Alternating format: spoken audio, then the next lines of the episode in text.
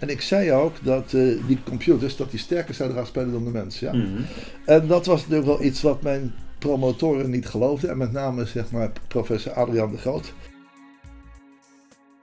Ik heb het meest genoten van de maatschappelijke discussie. Ja?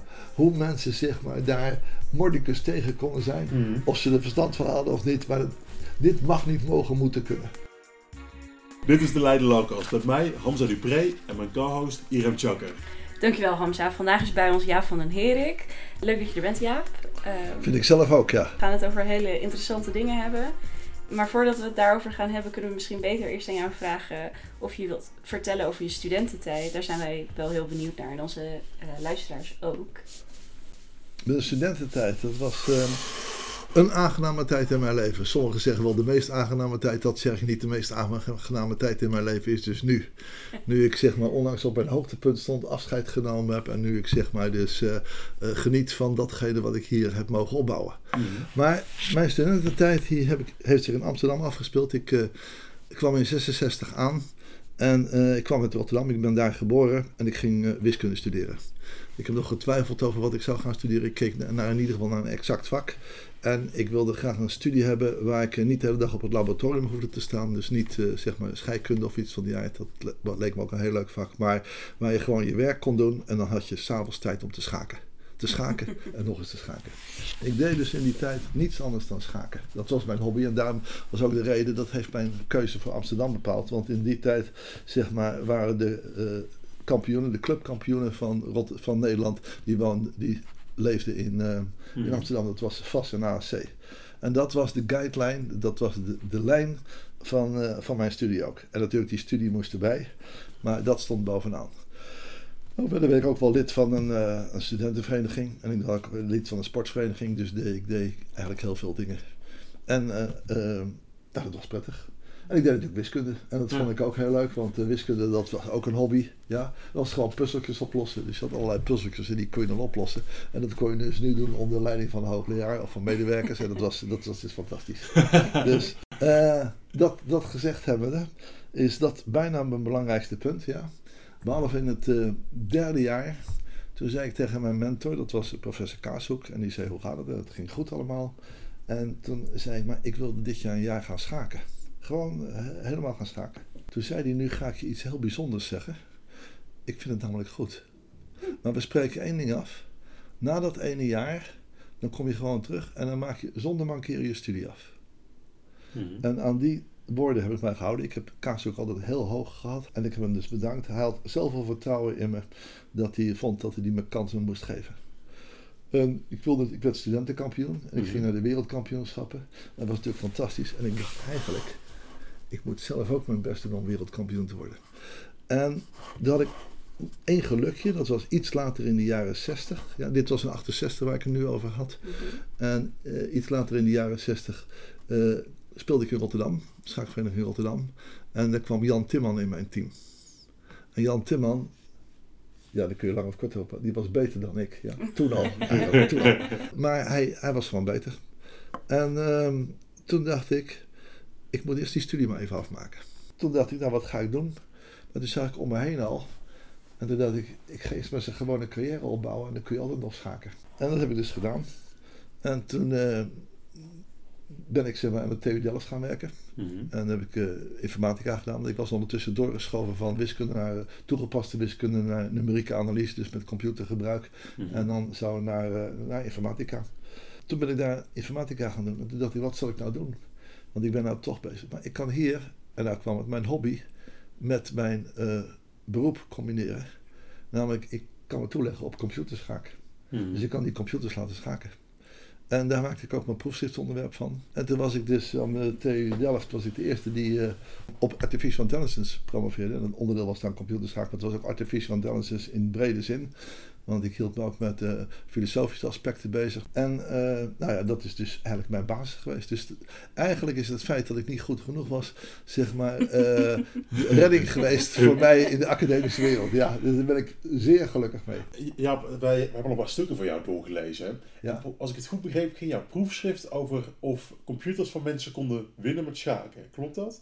Eh, nou, daar ging ik, nou, dat kwam er even aan de orde, want ik gaf natuurlijk wat dingen. Maar het klopt wel, ja. En ik zei ook dat eh, die computers dat die sterker zouden gaan spelen dan de mens. Ja. Mhm. En dat was natuurlijk wel iets wat mijn promotoren niet geloofden. En met name zeg maar professor Adriaan de Groot.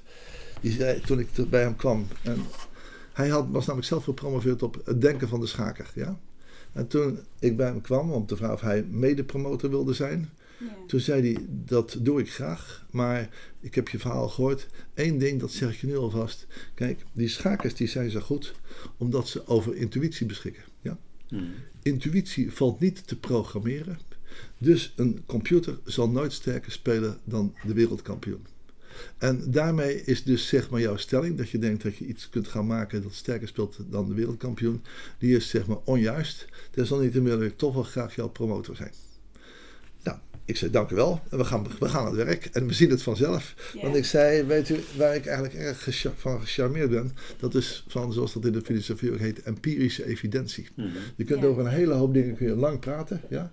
Maar tenslotte zeg maar, kun je kijken wat er gebeurt in de wereld, ja. En dan heeft het helemaal niet of het theoretisch kan of niet kan of wel kan, of je het waar maakt. Als het gebeurt, dan is het zeg maar empirisch gewoon mogelijk. En ik zei, ik ga u zeggen dat dat gaat gebeuren. Nou, we zullen het zien. En toen ben ik die weg die aangegaan. En je kunt ook zien, in mijn afscheidreden heb ik er ook nog naar gerefereerd. En ik heb ook een afscheidsreden in Tilburg gehouden. Toen kwam dat ook, want toen heb ik namelijk de afscheidsreden de titel meegegeven. Intuïtie valt te programmeren. Mhm. Dus je begrijpt, dat was natuurlijk toch iets wat, natuurlijk- wat ik mijn hele leven meedraag. Ik ben dus degene die dat, eh, die dat eh, gezegd heeft. Ja. Nou, dat is mijn studententijd en wat er daarna kwam. En, Ja. daarom, en daarom zit ik hier. Ja, ja. Ja. echt. Ja, ik, ik vind het heel ja. erg vet om iemand te gast te hebben, want je bent wel heel lang verbonden geweest aan het juridische, maar je bent geen eh, klassieke schooljurist. Nee, ik ben in eh 88 hier eh, benoemd. Dat staat ook in, eh, in een afscheidsreden, mijn valedictory lecture. Ja. Eh, dat was eh Fred van Stade, die was decaan toen.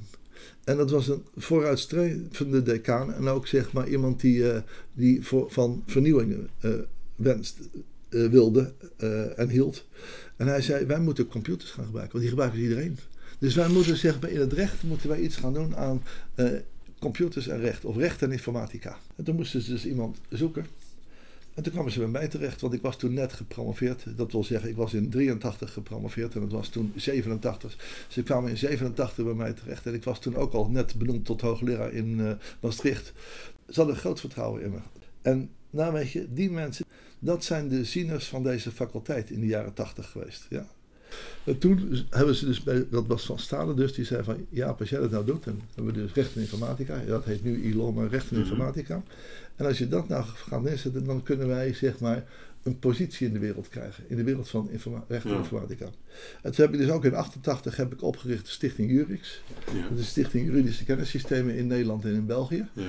En dat is ook een van mijn, eh, van mijn kenmerken. Ik denk altijd dat als je iets nieuws gaat doen, ja, dan zijn de mensen tegenwoordig, de regering is nu zoiets, die gaat alles opgave noemen. Die gaan ook allerlei dingen opgaven. Dat is niet de echte opgave. De echte opgave is structuur aanbrengen in een nieuw gebied. Ja. Je kunt wel kijken, je kunt wel exploratief onderzoek doen, maar dan moet je dus structuur, zo snel mogelijk structuur. Ja. Als je dus ziet wat de mensen die over opgave hebben, wat die schrijven, die brengen geen structuur aan. Die zeggen gewoon maar wat. Ja? Maar je moet dus, en dat heb ik van begin af aan gedaan. Ik heb dus in 1980 heb ik mede opgericht de, de computerschaakvereniging Nederland. Ja. In 1981 heb ik opgericht de Belgisch-Nederlandse Vereniging voor Kunstmatige Intelligentie, de BNVK. Mhm. Die hebben pas allebei hun 40 jaar bestaan gevierd. Dus dat zegt toch wel iets. Hè? Ja. En kijk, dan heb je structuur aangebracht in Nederland, in de Nederlandse universitaire wereld. En ik denk dat dat veel belangrijker is dan zomaar zeg maar, een groepje organiseren en zeggen: jongens, wij gaan iets leuks doen. Ik probeer nu ook met het ministerie van Justitie structuur aan te brengen in de opleiding voor eh, mensen die eh, legal technologies willen beheersen. Mhm. En dat, wil ik, dat moet van twee kanten. Dat moet van de ene kant van de juristenkant en van de andere kant van de informatica kant. Mhm. En die mensen hebben allebei een groot probleem. En wel hetzelfde probleem. Ze kunnen niet met elkaar praten. En dat is, dat is, dat is, dat is, dat is fabelachtig. Ja? En wat ik dus doe in die cursus, ja, en we hadden dus nu het afgelopen jaar hadden we 20 mensen. Ja? En die, moet- die moet je bijeenbrengen. Je moet onderwerpen nemen en dan moet je met ze praten. En de cursus waar je het nu over hebt is dus de Leiden Legal Technologies Program. Ja. Ja, Ja. precies. Ja. Dus voor alle geïnteresseerden, Ja. kijk vooral eventjes. eh, Tegen reclame hier, hè? ja. ja, dank je, dank je, dank je. Nou, je kunt gewoon, eh, het staat op, eh, op, eh, op de website. Je kunt Ja. op de website kun je het vinden. En dan kun je ook zeg maar, een nieuwe cursus, die begint eh 13 mei. Mhm. Dus daar kun je naar kijken en dat is, dat is mooi. En weet je, er zitten, ook, er zitten ook verschillende mensen in. En weet je, dat zijn de mensen die begrijpen dat het daarom gaat. Ja. En hier, we zitten hier in de rechterveld. Hè. Ik moet trekken en Ja. trekken en trekken voordat ze daar gaan doen. En dan beginnen ze nog weer aan Leiden Lotpark. En dan zeg kun je het wel beter doen. Ik, ik, bedoel, ik kan zo. Ik kan het achter elkaar neerzetten. Maar ja, ik ben te oud. en je, je kunt toch niks meer. Weet je wel. Ja, Ik denk niet dat je te oud bent, Jaap, en dat je te hip bent. Dat is het probleem. Ja, ik Juristen en vooral Leidse juristen zijn stoffig volk, hè? Ja, Nou ja, ik we heb- nou, over onszelf. Ja, Ik heb er 30 jaar mee gewerkt en dat zijn ook, ik heb daar ook vrienden en vriendinnen zeg maar eh, om de hoor. Dus ik, eh, ik draag ze een heel goed en groot hart toe. Maar inderdaad, ze zouden, nou laat ik het anders zeggen, ze zouden in een creatieve of originele kunnen zijn. Ja, dat is juist, ja. En kijk, een van mijn, eh, van mijn, van mijn zeg, meest naaste vrienden, ja, ben ik serieus, dat is Hans Franke. Die was van het begin af aan dus ook mijn opponent. Hè. Dat was dus, en hij is nu nog steeds een agnost, want eh, hij gelooft het niet. En dan praten we ook over dat eh, die computers, en laat ik zeggen, daar hebben we nu ook meer over, dat was met die toeslagen ook. Hè. Die- Ja. Ja. Dat moet meer menselijk zijn, menselijkheid, ja. Ja. twee afleveringen Ja, ja, ja. Ja. En ik ken, ze, ik, ik ken zeg maar iemand die ook, die, die is ook menselijk is, maar die geen menselijkheid heeft. Die zit eentje verderop in Moskou, zit hij daar te verdienen. Maar je gaat me ook niet vertellen dat dat een computer is. Nee, nee, nee, nee. nee, nee. Dus ik bedoel, als mensen dus nu vanaf het begin gaan, ik dacht nou, tegen mij over menselijkheid beginnen, dan zeg ik nou, dat moet je toch wel nader nuanceren. Mhm. Want het woord menselijkheid, dat is natuurlijk, ja, je kunt natuurlijk zeggen, hij gedraagt zich als een, eh, nou ja, als een niet-mens. Hè? Dat is een onmens, ja. Ja, precies. Ja. Dat, eh, ja. Dus daar wou ik het niet over hebben hoor, maar ik haal het even aan. Bak hoor. Dat het heel moeilijk is om te duiden. Hè? Wat, wat is een computerrijk? Wat is een intelligente computer? Wanneer is die intelligent? Mhm. Want, en wiens schuld is het nou? Jullie hebben die toeslagen hier al gehad natuurlijk, dat begrijp ik. Mhm. Dit is een heet, heet hangijzer. En Ja. ik vind het ook Ja. eh, heel keurig van, eh eh van Ettikhoven, dat hij daar vanuit de Raad van State zijn excuses voor aangeboden heeft Ja. Ja. de manier waarop zeg maar, die rechters geoordeeld hebben. Ja, ik denk dat ze even hun gevoel, een gevoel voor menselijkheid, verloren hebben toen ze die uitspraken deden. Ja? En dat zijn dus, ja, dat is een vergissing, dat is misschien een beroepsvergissing. Ja? Mhm. En dat zit hem ook een beetje in hoe je denkt, hoe je denkpatroon is. Dus hoe je opgevoed bent om te denken. Ja. Ja. Ja. En ja. Ik hou er dus van, en dat begrijp ik dus ook hier, om over je eigen grenzen heen te denken. Mhm. Ik ben dus ook iemand die, eh, en laat ik dat er even gelijk goed uitleggen, die voor multidisciplinariteit is. En daarmee bedoel ik niet voor interdisciplinair, want vaak praten wij over interdisciplinair. Oh, dat vak is interdisciplinair. Vroeger hadden we ook een, eh, een interfacultaire, interfaculteiten, eh, die, die zaten dus dan tussen twee disciplines in. Hè? Ja. Mhm. En weet je wat er gebeurde? Als er een beetje minder geld was, ja, dan zeiden die faculteiten, die zeiden dan altijd eerst, keken ze, oh ja, maar we hebben nog die interfa- laten we daar eerst maar op besnoeien. Want als je interfaculteit bent, dan hoor je net niet bij. Ja. Dan mag je een beetje meedoen Ja. en meekijken, maar dan hoor je er net niet bij. Ja? En daarom is het veel beter om ook als organisatie om multidisciplinair te doen. Ik heb dat ook bij NWO verteld. En NWO heeft dat en die zei, ja dat is zo. Die hebben dat ook overgenomen. Later komen er weer andere bestuurders en dan verwatert het weer een beetje. En soms zie ik weer binnen NWO, zie ik weer de naam inter, interdisciplinair, zie ik weer opborrelen. Maar dat is niet een goede term.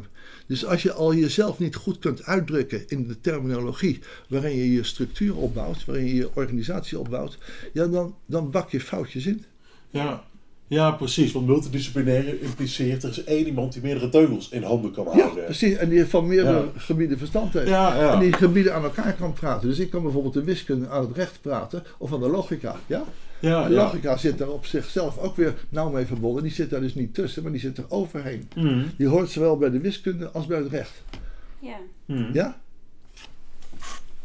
Nou, dat is wat ik in die 30 jaar hier heb verteld aan mijn studenten. Ja, en we gaan het dan vandaag ook een beetje hebben over die computers en het rechtspreken. En wat je net aanhaalde met menselijkheid. Want dat is denk ik een van de vragen die wij wel hebben van... Als computers rechtspreken, waar blijft dat menselijke dan? Ja. Nou ja, ik zei net al, dat ligt er natuurlijk aan wat je onder het menselijke verstaat. Hè? Dus dat moet je begrijpen. Maar ik bedoel, je moet wel rekening houden met de menselijke maat hoor. Laten we dat even vooropstellen. En ik heb ook laatst een uh, discussie gehad met Hans Franke uh, over uh, de menselijke maat. Dus het recht en de menselijke maat en in computers. En Franke die zei dus ook al, ja, Van de Herik die praat nu niet meer over intuïtie, maar die praat nu meer over de menselijke maat. Ja, dat is natuurlijk zo. Dat is, daar heeft hij gelijk. En ja, Hans en ik zijn ook vriendjes, laat ik dat toch even heel duidelijk zeggen. Maar wij vinden het ook leuk om zeg maar iets te hebben. En ik moet zeggen, ik ben Hans, ik kom direct erop Hans, maar Hans, want toen ik hier kwam dus als hoogleraar uh, in die wiskunde, toen zei ik tegen een aantal mensen, ik ga, ga nog geen inaugurele reden houden, want ik denk, gebruik de eerste drie jaar om iets van het recht te leren. En ik had alle vriendjes natuurlijk bij, de, bij ILO en die gaven mij boeken en die, uh, die gaven boeken over het in, et cetera. Dan kon ik dus mm. zeg maar zien wat uh, de achtergronden waren. En dat was dus heel, heel nuttig. En toen heb ik pas daarna met die inaugurele reden gehouden. Ja, en die was natuurlijk gelijk, ik gaf een visitekaartje af, want die titel was, kunnen computers recht spreken? En dat zette in die tijd wel de, de universiteit, uh, wat zal ik zeggen, in de, in de denksfeer, laat ik het maar zo achterop zeggen. Ja. maar, maar toen mensen denken, wat gaan we nu beleven? Ja? Mm. Om te beginnen vonden ze het, sommige vooruitstrijders, die vonden het nog wel interessant. Maar het was natuurlijk, het was een soort grapje. Ja? Dat mensen dus dachten dat het een, uh, een uh, cabaret was. Ja, dus dat ik, ja, maar ik kan me op zich wel voorstellen in die tijd. Ja, nu is het denk ik meer dan logisch. Maar je was, je was echt heel vroeg erbij. Ja, ja, en ik zei ook, ja jongens, en dat, was natuurlijk, dat vonden ze nog veel erger. Dat ik zei, ja, ja, jullie weten niet beter, want jullie zien niet die ontwikkelingen aankomen. En nou kom ik weer terug naar dat schaken. Want ik zag het natuurlijk in dat schaken wel aankomen. Want daar wisten ze het ook niet. Want die grootmeesters geloofden het ook niet hoor. Want wij hebben ook wel eens, ik heb het criminologie gedaan, maar ook bij het strafrecht hebben we wel eens behandeld van kunnen computers nu recht spreken? En er wordt eigenlijk voor één hele grote valkuil steeds gewaarschuwd waar het mis kan gaan.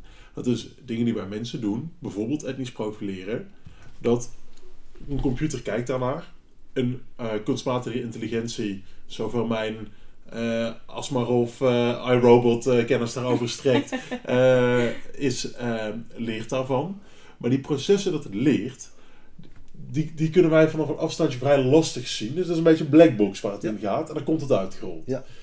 Maar dat kan bepaalde tendensen die wij mensen hebben, die ons al geen mooier mens maken, wel versterken. En of in ieder geval voortzetten. Voortzetten, ja. ja, voortzetten, versterken. En ik vroeg me heel erg af, als jij zegt van nou, nou ik weet eigenlijk niet uh, wat jouw uitoordeel erover is, maar als je al zegt van nou, hoe kan de rechter uh, en, en, de computer, hoe kan dat meer uh, en in dezelfde worden? Hoe denk je daar dan over na, over dat soort processen, hoe dat kan gebeuren? Nou ga ik even jouw tekst een klein beetje ontrafelen. Ja. Dus dat was hoe je over de processen nadenkt, ja? Ja. En natuurlijk ook een ander punt is hoe je over de resultaten dus nadenkt. Dat zijn eigenlijk twee dingen, hè? Precies, dat, zijn dus, dat zijn dus twee dingen. En, en, laten we zeggen, ik ga in eerste instantie ga ik uit van zeg maar de resultaten. Mm. Ja, de resultaten moet je bereiken door processen. En die processen die moeten wel weer zuiver zijn. Hè? Ja. En die moeten wel met, met allerlei dingen die, waar wij dus rekening mee houden. Daar moeten ze ook rekening mee Precies. houden. Ja? Dus daar ben ik helemaal Dus er is niet een zeg maar, gemakkelijk antwoord op te geven. Dus laat ik dat eerst zeggen. En wat je dus nu zegt, en het, het moeilijke woord daarvoor is bias. Ja? Ja. Dus die computer die heeft, die heeft een, nou niet de mensen en computers in deze wereld hebben we een bias. Een ja. vooroordeel. Een, ja, een vooroordeel, ja. Ja. En weet je, ik zou gelijk even zeggen, dat vooroordeel, ik zit hier dus niet om dat vooroordeel eruit te halen, want weet je waar het vooroordeel het meeste voorkomt en waar wij dus niet zomaar overheen kunnen stappen, dat zit in cultuur. Ja? Mhm. Want gewoon, er zijn verschillende volken met verschillende culturen. Ja? En dat betekent dus, die hebben verschillende oordelen over zelf wel hetzelfde fenomeen wat Ja. ze waarnemen. Ja? Dus eh, Ja, strafbaarstellingen zijn in ieder land anders. Ja, ja. En, zeg maar de oordelen ook, laat ik zo zeggen. Eh, ik ben wel eens in Indonesië geweest als maken, maar daar gaat het even niet om. En daar, dan zijn er een groot aantal mensen die begrijpen niet hoe wij zeg maar, kunnen spreken over de barmhartige Samaritaan. En dat is natuurlijk een mooi iets, dat komt ook in de, in de kunst voor. Hè? Is Mhm. Schilderijen van de barmhartige Samaritaan. Als je daar nou naar kijkt, naar die barmhartigheid. Hè? Dat waren natuurlijk zeg maar die twee broers, waarvan die ene het erfdeel van zijn vader opvroeg naar de stad ging. Ja. En het erfdeel heeft kapotgeslagen. En toen weer, ik zeg maar even mijn terminologie, met hangende pootjes terugkwam. En toen zeg maar, door zijn vader werd omhaald. Wel, dat was de verloren zoon verloren die weer thuis kwam. Ja. Ja. En hij richtte een groot, een groot maal aan, een feestmaal. Ja? Ja. En weet je, die oudste zoon, die had al die jaren nog nooit een feestmaal gehad. Nee. Daar had zijn vader nog nooit iets voor gedaan. Ja? Dus dan vraag je je af, wat is nou, en dan krijg je allerlei dingen kunnen, wat is nou rechtvaardig? Of wat is eerlijk? Of wat, is- wat is fair? Hè? Mhm. En eh, eh, sterker nog, als zeg maar God nou die vader zou zijn, hè, dan gaan wij dus ineens iets van fair of eerlijk of barmhartig gaan wij op God plakken. Hè? Ja. Want dat is natuurlijk een heel moeilijk iets. Nou, als je al ziet dat je in een gewoon punt waar we dus geen eens discussie op tafel hebben, maar waar we gewoon eens ergens over praten, ziet dat er tussen twee culturen zulke verschillen zijn, dan denk je toch niet dat ik hier kom zitten en zeg, moet je, dat recht, dat heeft ook met cultuur te maken, want het is eh, Ja. cultural bounded, ja? Mhm. Eh, dat ik dan hier een oplossing voor heb. Dat heb ik dus helemaal niet. Ja? Ik vind het bijzonder interessant om dat met kunstmatige intelligentie te benaderen. Mhm. En dat zijn de gro- hele grote uitdagingen. Dat zijn niet uitdagingen die wij zo even oplossen of waar we iets gaan doen. Wat we wel gaan doen nu, dat is proberen om daar werkbare oplossingen of deeloplossingen voor te maken. Ja? En dan vraag je dus aan die mensen hoe.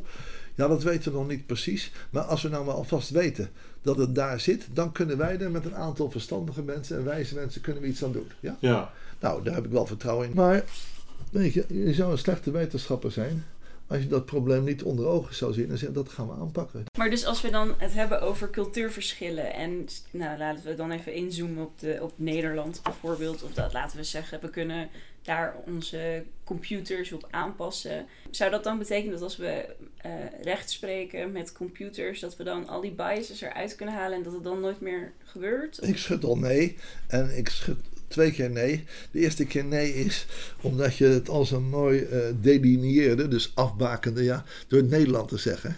Ik heb eh 20 jaar, 21 jaar lang in Maastricht gewerkt, ja. En daar was het al verbazingwekkend, want als je naar Luik ging, ja, Mhm. Ja. had je al ander recht. Dan Ja. had je. Belgisch recht, ja. En eh, dus als je nog. En kijk, dat, dat, dat, is, dat vertaalt zich in grote dingen en in kleine dingen. En het andere is, zeg, dan zeg je nou, wat jij dus nu net zei, dan zeg je nou, dat is alleen in Nederland. Hè. Maar in Nederland hebben dus, dus algemeen hebben we recht, dan zijn we, denken we er allemaal hetzelfde over, ja. Min of meer.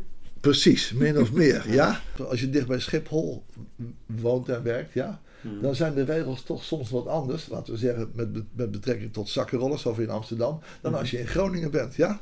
Want, en weet je, dan zul je zeggen, ja, maar ja, nou, nou, nou doe je het recht wel geweld aan, want ja, de wet is de wet, ja, de wet is de wet. Maar zeg maar, de manier waarop rechters over oordelen, ja, en die daar zitten, die zijn toch beïnvloed door de frequentie waarmee ze Ja. moeten oordelen over Zeker. een bepaalde zaak. Dat telt gewoon mee. De Raad voor de Rechtspraak, en dat is dus Henk Navers in het bijzonder, die trekt dat, laat ik ook eren wie eren toekomt. Die heeft dus gezegd, wij, eh, wij gaan alle uitspraken codificeren. Die gaan we dus op de, in de computer zetten. Op, Mhm. Alleen even gewoon in goed Nederlands zeggen op rechtspraak.nl. In eerste instantie zouden ze, hadden ze gezegd van we gaan pakweg 70%. Want er zijn natuurlijk altijd zeg maar uitspraken die je eigenlijk niet in de openbaarheid wil brengen. Of Nee. waar je moeite mee hebt of zit. eh, Kijk, overal zeg maar is ook weer een vertrouwenskwestie. Ik wil er niet openbreken, zeker niet hier in de discussie. Maar nu is de discussie, wij moeten ze toch in principe moeten we kijken dat we ze er allemaal inzetten. Ja? En dan zegt iemand, ja, maar dan heb je dus honderd keer zakkenrollerij of 10.000 keer. Mhm. Dat is natuurlijk zo. Maar aan de andere kant is frequentie, dat is ook een dimensie. Ja. Dus als het heel vaak voorkomt, dan kan dat wel een politieke aangever zijn van daar moeten we op letten. Ja, ja. Je moet zeg maar ook de inhoud, en dat is dus nu de stap die we de laatste tien jaar gemaakt hebben naar big data, die moet je ook technologisch moet je die implementeren. Mhm. En dat was nou een van de redenen waarom Schuit en eh, Van Stade en ook eh, eh, Hans Nieuwenhuis zeggen, Jaap, jij moet dat vertellen. Jij moet gewoon die dingen uitdragen. En weet je, wij nemen wel gratis aan dat niet al jouw collega's het daarmee eens zullen zijn. Maar als jij het met overtuiging vertelt, dan vinden wij dat eh, voorlopig heel mooi. Dat we zo binnen deze universiteit kunnen opereren. Dus ik heb altijd eh, zeer, eh, ben ik zeer erkentelijk geweest voor hun steun. Ja. Ja, ik kan me voorstellen, ik ga waarschijnlijk weer met een vrij borg verhaal komen, wat we door jou eh, een stukje geknipt mag worden, ja. Wat ik me voor kan stellen is, als je allemaal zaken hebt eh, en die ga je codificeren, dan heb je eigenlijk een hele hoop nodig per bijvoorbeeld type delict. Want waar we het net over hadden, je hebt verschillen. En de wet is de wet, maar er zit dan mensen, mensenwerking. Ja. Bijvoorbeeld, je hebt eh, het OM, heeft bijvoorbeeld ook richtlijnen wat ze doen. Ja. En ook hoe rechters daarmee omspringen, zie je ook verschillen zitten. Ook bijvoorbeeld eh, die eh, LOVS-richtlijnen, dat zie je ook wel verschillen. Dus wat ik me voorstel, en eh, pak me alsjeblieft aan als ik het helemaal bij het verkeerde e- eind heb. Maar wat ik me heel goed kan voorstellen, is dat je een bulk van zaken in een soort van eh, ja, een AI ga- gaat gooien. En die gaat dan eens rekenen van op welke factoren moet ik letten. Eh, Zou je misschien een stukje inzicht kunnen geven in hoe dat proces eraan toe gaat? Ja, wat je zegt, je, laten we zo zeggen, zei het van een, eh, een eerste benadering, maar je pakt de zaken dus heel goed aan. Ja? En dat betekent eigenlijk, en dan doe ik het ietsje half wetenschappelijk, hè, eigenlijk benader je de, die situatie van waar hebben we het eigenlijk over? Ja? Ja, Dus we hebben gewoon, zeg maar, misdaad, ja. Maar wat is nu misdaad? Dus je gaat voorzichtig ga je analyseren wat allemaal misdaad is. En je probeert dat te ontrafelen. En ja. dat probeer je dus, en dat is zeg maar het belangrijkste van wetenschap, dat is klassificatie. Ja? Mhm. Dus je probeert zeg maar zaken in klasses onder te brengen. Ja?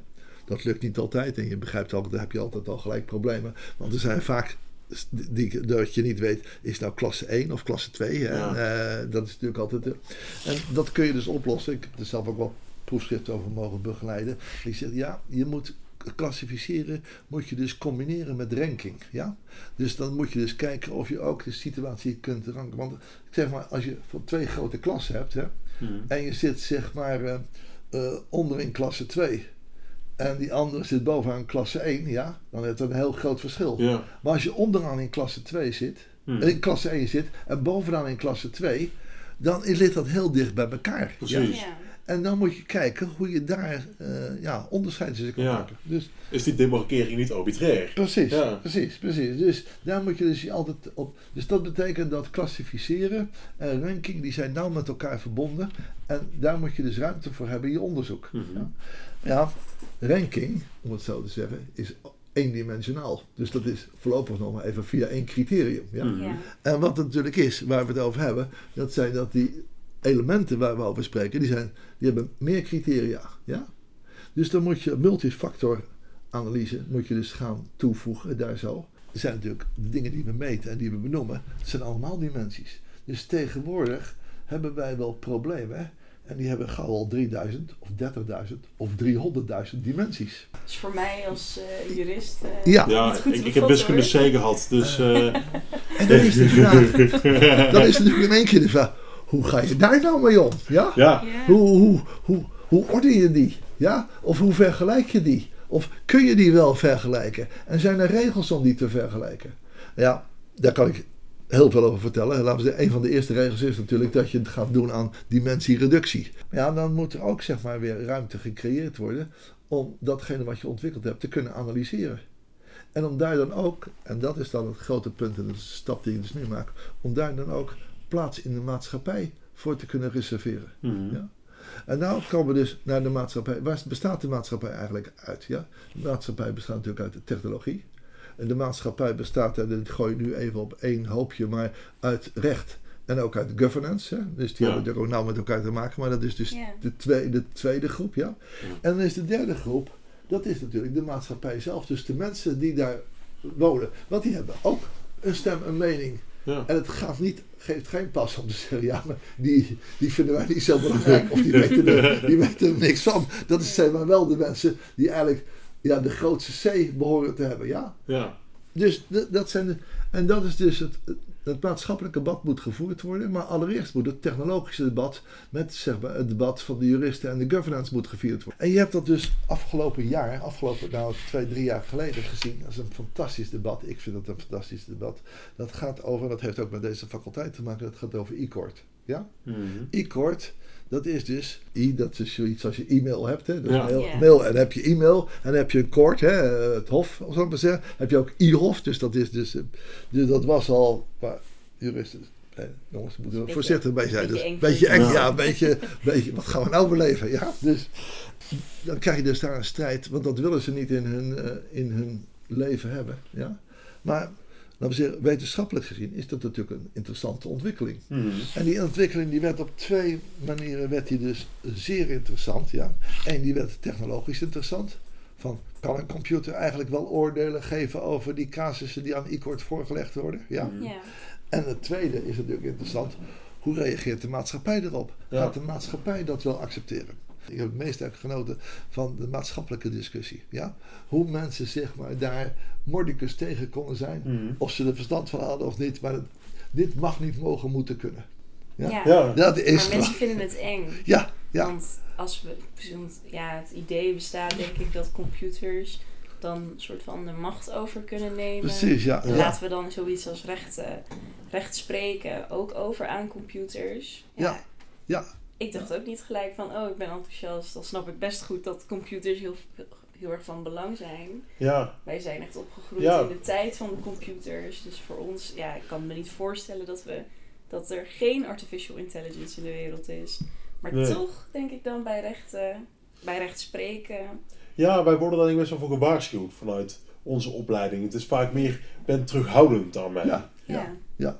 Dan vind ik het wel leuk om met jou aan tafel te zitten terwijl jij aan de andere kant staat. Ja, eigenlijk. ja, nou ja, ik probeer zoveel mogelijk in het midden te staan, maar je moet, je moet wel richting geven. Dus wat ik wel doe hier zo, en dat is heel duidelijk, ik geef richting aan de ontwikkelingen. Ja. En die ontwikkelingen, die zijn eigenlijk onontkoombaar. Behalve als je zegt van ja, dat zeg jij, maar we zijn het eigenlijk helemaal met jou, met jou eens. En weet je, het, het, het wordt nog erger dan jij denkt, dus die gaan dus als het ware in denkpatroon over mij. Wij moeten er iets aan doen. En dat hebben we dus gezien met die kernenergie, ja? Ja. Want op een gegeven moment zeiden dus mensen die kernenergie, we gaan stoppen met die kernenergie, we gaan die verder, niet verder ontwikkelen. En als mensen zeggen van kijk, ja, wat je nou zegt met die, eh, met die technologie, dan zeggen we, dan moeten we dat ook verbieden. Dan moeten we daar duidelijk over zijn, dan moeten we dat ook absoluut niet doen. Ja. En daar heb ik ook geen moeite mee. Want dan zeg je gewoon van ja, maar dat past niet bij onze samenleving. Maar je moet nu niet zeggen, we gaan wel, gaan wel eh, eh, NWO-beurzen aangeven voor mensen die slimme programma's gaan doen, maar we gaan ze niet gebruiken. Nee, ja, dat staat echt als een op een vak, ja. Ja, het, het doet me een beetje denken, het debat aan hoe mensen ook over eh, die GMO's praten. Dus dat genetisch ge- eh, gemanipuleerde ja, eh, eten eh, en zo. Van aan de ene kant zijn we heel erg tegen, maar het wordt wel ontwikkeld. ja. Maar het lijkt me ook dat, dat artificial intelligence een toegevoegde waarde kan zijn voor rechtspreken. En misschien moeten we een beetje die kant gaan belichten. Misschien wil je dat wel doen. Ik doe dat zeker. Wij willen als juristen nu even, met, wij is nu in één keer de jurist, ik zit dus in het midden. Ja. Je hoort weer ons. Ja, dus precies, ja, ja, ja. Wat, wat willen wij nu eigenlijk? Ja. ja, wij willen natuurlijk goed ondersteund worden. Ja. Dus dan wil je veel dingen hebben. Nou, tegenwoordig heb je natuurlijk, en dan zeg maar, heb je ook wel vaak mensen, heb je advocatenkantoren, die zoeken van die junior mensen op en die moeten dan de, de kelder in, want die moeten dan zeg maar hele stapels doorlezen en dan moeten ze dus in, eh, eh, moeten ze dus Dat zal wat opleveren. eh, ja, het zal wat opleveren. Die moeten Ja. dus zeg maar bela- belangrijke casus moeten ze daaruit halen. Het zou Ja? toch handig zijn als de computer dat kan doen? Precies, dus dan zou je dus zeggen van nou, dat is leuk, dat kun je dus doen. Dat is ook goedkoper, want dan hoef je die mensen niet meer in te huren, et cetera. En weet je, dat is natuurlijk eh, op een gegeven moment heb je die, die computer doet nog beter ook natuurlijk. Ja. Want die wordt niet moe, die zoekt even door en die zoekt ook beter en die kan ook betere afwegingen maken over die dingen. Nou, wel, dit blijft moeilijk hoor. Laat ik even één moeilijk punt geven op het ogenblik, ja. Kijk, want anders denken de mensen die dit luisteren dat ik de moeilijkheden niet zie. Ja, een van de grote problemen, ook voor advocatenkantoren op het ogenblik, is het onderscheid te maken tussen eh, privileged information en eh, tussen confidential information. Ja? Mhm. Eh, confidential information is vertrouwelijk, hè? En Ja. dat is natuurlijk een vertrouwelijke afspraak Mhm. en daar kan iedereen nog het nodige bij vinden. Een privileged information, dat is natuurlijk persoonlijk. Nu krijgen we eh ABN AMRO of de ING. Ja. Dat zijn zeg maar eh, prachtige banken, de glorie van de Nederlandse. Maar ze doen toevallig af en toe per ongeluk, ja, dat komt er wel zo tussendoor, iets aan witwassen. Dus dan heb je de, de, de prosecutor in Amerika, die gaat kijken. En die wil zeg maar die feiten hebben op tafel. En die heeft ook een deal gemaakt. Ja? Dat mag natuurlijk nooit in die stukken komen. Nee. Nee, Dat begrijp ik. uithouden, ja. Dat moet er dus uitgehouden worden op de een of andere manier. En nou is de vraag, hoe doen we dat? Kijk, of mensen dat nou doen of, of computers dat nou doen, dat is voor beide is dat een probleem. Mhm. Ja. En nou ja, Kijk, die mensen kun je dan zeggen, die kun je nog in vertrouwen nemen. En dan kun je zeggen, ja, dan moet je zo en zo kijken. Die computer, ja, in vertrouwen nemen, dat is wel iets anders. Nou, dan kun je zeggen, ja, je kunt voorschrijven wat je, waar je wel of niet op moet letten. Ja, maar waar moet je nou precies op letten? Dus dat is, zeg maar, voor de mensen die zich met de programmering bezighouden, is een heel groot probleem hoe dat nou precies gedefinieerd kan worden. Dus alle informatie is beschikbaar voor de computer en er is een deel informatie wat de computer eigenlijk dan niet zou moeten beschikken. Ja, ja die is Hoe privileged. Gaan, ja, die hoe heeft het, ja. En wanneer, precies, je begrijpt het. Nou, dat is Ja. een geweldige uitdaging, geweldige wetenschappelijke Ja. uitdaging. Maar nu ga ik iets zeggen en dat is waarschijnlijk heel erg op sporenfluitjes. Maar hoe problematisch is het als wij, eh, als we privileged information krijgen, dat iemand eh, er een, een, een, een, labeltje aan hangt waaraan staat van dit is privileged information, dat gaan we niet meenemen. Of is dat niet betrouwbaar? Eh, ja, kijk, dat, dat, mag al nooit, dat, dat mag je al nooit in handen krijgen natuurlijk. Dat is een beetje het probleem wat het, wat het OM nu heeft met, eh, met Nou, met, eh, met eh, de, informatie ja. met stibben. Dat ze, dat ze zeggen dat eh, het OM wordt aangeklaagd omdat zij alle eh verschoningsgerechtigde stukken onder zich Ja, precies. Dat is dat, juist niet de bedoeling. En je kan iets natuurlijk niet meer onzien. nee, dat, nee, is, nee. dat is, precies, is hetzelfde probleem. Het is iets anders geformuleerd, maar Ja. het is absoluut hetzelfde probleem. En daarmee geef je dus ook aan dat die, dat splitsen of dat klassificeren, wat ik eerder zei, want het is ook een kwestie van klassificeren. Is het wel privileged of is het niet Ja. Privilege- Klassificeren is dus een geweldig wetenschappelijk probleem. Ja? Mhm. En het is ook een geweldig wetenschappelijk probleem voor juristen en voor technici. Dus ze hebben hetzelfde probleem en ze benaderen dat zeg maar, op verschillende manieren. Maar ze komen er allebei voorlopig althans nog niet uit. Ook nu als ik ehm, op het internet ga zoeken. Er is een deel waar ik bij kan en er is een deel dat zit bijvoorbeeld achter een paywall. Of eh, Ja. het zit, nou, ik vind deep web altijd een beetje een vaak term, maar, maar eh, bijvoorbeeld het deep web. Dat, zijn, eh, dat is dus eigenlijk is altijd zo'n cliché plaatje van Google is een ijsberg. eh, Ja. en, of Google zit alleen maar het bovenste puntje van een ijsberg en dan de rest zit daaronder. Maar kunnen we dat soort geprivilegeerde eh privileged stukken dus niet ehm, op de een of andere manier zo maken dat computers daar gewoon dat ze dat niet op kunnen rakelen? Nou kijk, als je dat eenmaal zeg maar, op die manier afschermt, hè, Mhm. dan is er altijd iemand die er doorheen kan breken. Ja, dat is waar. Dat is het probleem, ja. Ja. Maar laten we zeggen, op het ogenblik hebben wij natuurlijk wel eh, die mechanismen. Want datzelfde is natuurlijk zeg maar, waar eigenlijk bitcoin is op, op gestoeld is. Ja, oké. Maar het is, het is alsnog glad ijs we ons op begeven. Maar dat is, het is eigenlijk ook glad ijs als alleen mensen dat moeten doen. Ja, en je kunt niet bijna afvragen wie er, eh, wie er erger is. Zeg maar als het over oorlog voeren gaat, de mens of die computer. Maar ik moet je zeggen, de computer is wel tot grotere vernielingen in staat dan de mens hoor. Om het Ja? zo te zeggen. Ja. Nou, zo, is- kijk, die Russen die werken natuurlijk ook met intelligente systemen en zo. Hè? Mhm. Dus, en of die intelligente systemen nou echt intelligent zijn of niet, want die hebben, weten nog niet wat ze zelf doen, dus die hebben geen zelfbewustzijn. Nee. Eh, dus dat, zit, dat, dat, dat ontbreekt nog. Maar laten we zeggen, eh, zo, zo, zoals ze hun weg vinden eh, naar hun doel, ja, Mhm. daar moet je toch, eh, nou ja, moet je wel veel kennis mee hebben om te weten wat je doen moet op bepaalde momenten. Zit dat in de pijpleiding, zelfbewustzijn voor computers? Nou, zelfbewustzijn is al, al, al een nog grotere stap die ik in één keer maakte. Want eerst heb je nog gewoon bewustzijn eigenlijk. En als je dan zeg maar nog de volgende stap maakt, dat je als het ware ook nog kunt analyseren wat je eigen intenties zijn. Dus dat je Ja. dus zelfbewustzijn, dat is de daaropvolgende stap. En dat is natuurlijk, Ja. Dat is nog groter. En ik waag me even niet aan in dit gesprek om, daar, om daar ook over een mening te hebben. Of iets Nee. van, ja, dus, Nou, je twijfelde net even toen je het zei. Dus ik dacht, ik ben eigenlijk wel benieuwd eh, of jij nu denkt van eh, binnen x aantal jaar... nee, daar, dat is dus... eh, dus eh, Spannend blijft ja. Ja. Maar we hebben nu nog wel best duidelijk wat moeilijkheden zijn van artificial intelligence in het recht. Maar het, is, het heeft natuurlijk ook veel voordelen. Want de rechter, ja, het, is- het menselijke van een rechter is natuurlijk wel dat op een goede dag eh, haal je er wat, eh, wat straf af. En op een slechte dag eh, doe je er wat straf op. En ik wil niet zeggen dat rechters niet objectief proberen te denken, maar een mens, ja, in hoeverre je objectief kan zijn, is ook beperkt. De- en een computer kan, zou dat wel objectiever kunnen doen, denk ik. Ja, ja, Ja. en toch ook wel een klein neetje erbij, zal ik maar Toch zeggen. Ja, nee, een klein neetje, ja. Ik ben Want, wel benieuwd naar dat kleine neetje. dat, nou ja, kijk, op, op die computers, die zijn, zijn dus geprogrammeerd en die werken dus op kennis, kenniselementen. Ja? Van de mens, Ja, natuurlijk. nou ja, maar ook van, zeg maar, van buiten. Hè. Naarmate je er steeds meer van weet, en dat geldt ook voor jullie, ja, wordt het steeds moeilijker. Die natuurkundigen hebben daar, die, die theoretisch fysici hebben daar ook moeite mee. Die komen in het kleinste deeltje en dan kijken ze of er een nog kleiner deeltje en een nog kleiner deeltje. En dat, is, eh, dat gaat dus door. Iets als recht zit ook heel dicht bij huis. Ieder, iedereen heeft van een idee hoe, hoe het recht werkt. Het is heel behapbaar. Het is, het is niet per se Ja. makkelijk. Het is een super, super moeilijke studie. Alle, alle eer aan ons. Maar het, het is niet per se makkelijk. Maar het is wel iets behapbaars, dicht bij huis. Dus ik kan me ook wel voorstellen waar die angst zit. Als je iets wat zo complex en eigenlijk ver van je bed is.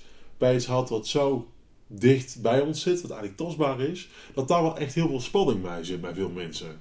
Ik ben het helemaal met je eens. De wereld is eigenlijk heel gecompliceerd. En ik voel me dus aan- nou, op het ogenblik een gelukkig mens. Dat ik daar nog steeds zeg maar, in mee kan draaien. En Ja. mee mag opereren.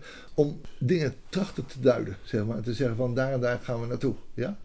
En dan heb ik inderdaad, inderdaad voor de tweede keer geluk gehad in mijn leven. Dat ik een paar keer eh, de goede richting heb aangeduid. Hè? Dus met het schaken heb ik dat gedaan. En met het rechtspreken heb ik dat gedaan. Ik heb het ook met de kunst gedaan. Met eh, dingen, met eh, ook, ja. Maar ik zeg dan ook, en dat is wat jij dus in het begin opmerkte. Ik heb zeg maar die, die status, om het zo te zeggen, aan heel veel mensen om mij heen te danken. Dat wil zeggen heel veel promovendi ook. Ja? Die hebben dus, eh, die hebben eigenlijk mijn ideeën ook eh, in de werkelijkheid getoetst. En die hebben die ideeën onderbouwd en ondersteund. En daarom was ook zeg maar mijn afscheidsreden, maar dat heb ik ook al eerder gezegd eh, in, in eh, Tilburg, van eh, je doet het met z'n allen. Je bent met z'n allen Ja. met, die, met, die, met die wetenschap bezig. En dan moet je kijken of je daar zeg maar iets van kan maken. En of je dus samen kan, eh, kan, kan optrekken. Ik wil toch nog een vraag stellen, Ja, want wij, wij zijn natuurlijk juristen en heel veel van onze luisteraars ook. En ik denk dat, dat ze na dit luisteren vooral denken, hoe kunnen we eigenlijk artificial intelligence nu praktisch toepassen? Hoe kunnen we het nuttig laten zijn voor ons werk? Of dat nou als eh, rechter is, dat we recht laten spreken. Of eh, als advocaat, hebben we het ook even over gehad natuurlijk. Hoe kunnen we artificial, artificial intelligence nuttig maken voor het recht? Heb je daar ideeën over? Ja, Zijn er dingen ja. waarvan je denkt, dit gebeurt nog niet, maar doe dit nou. Denk hier eens over na.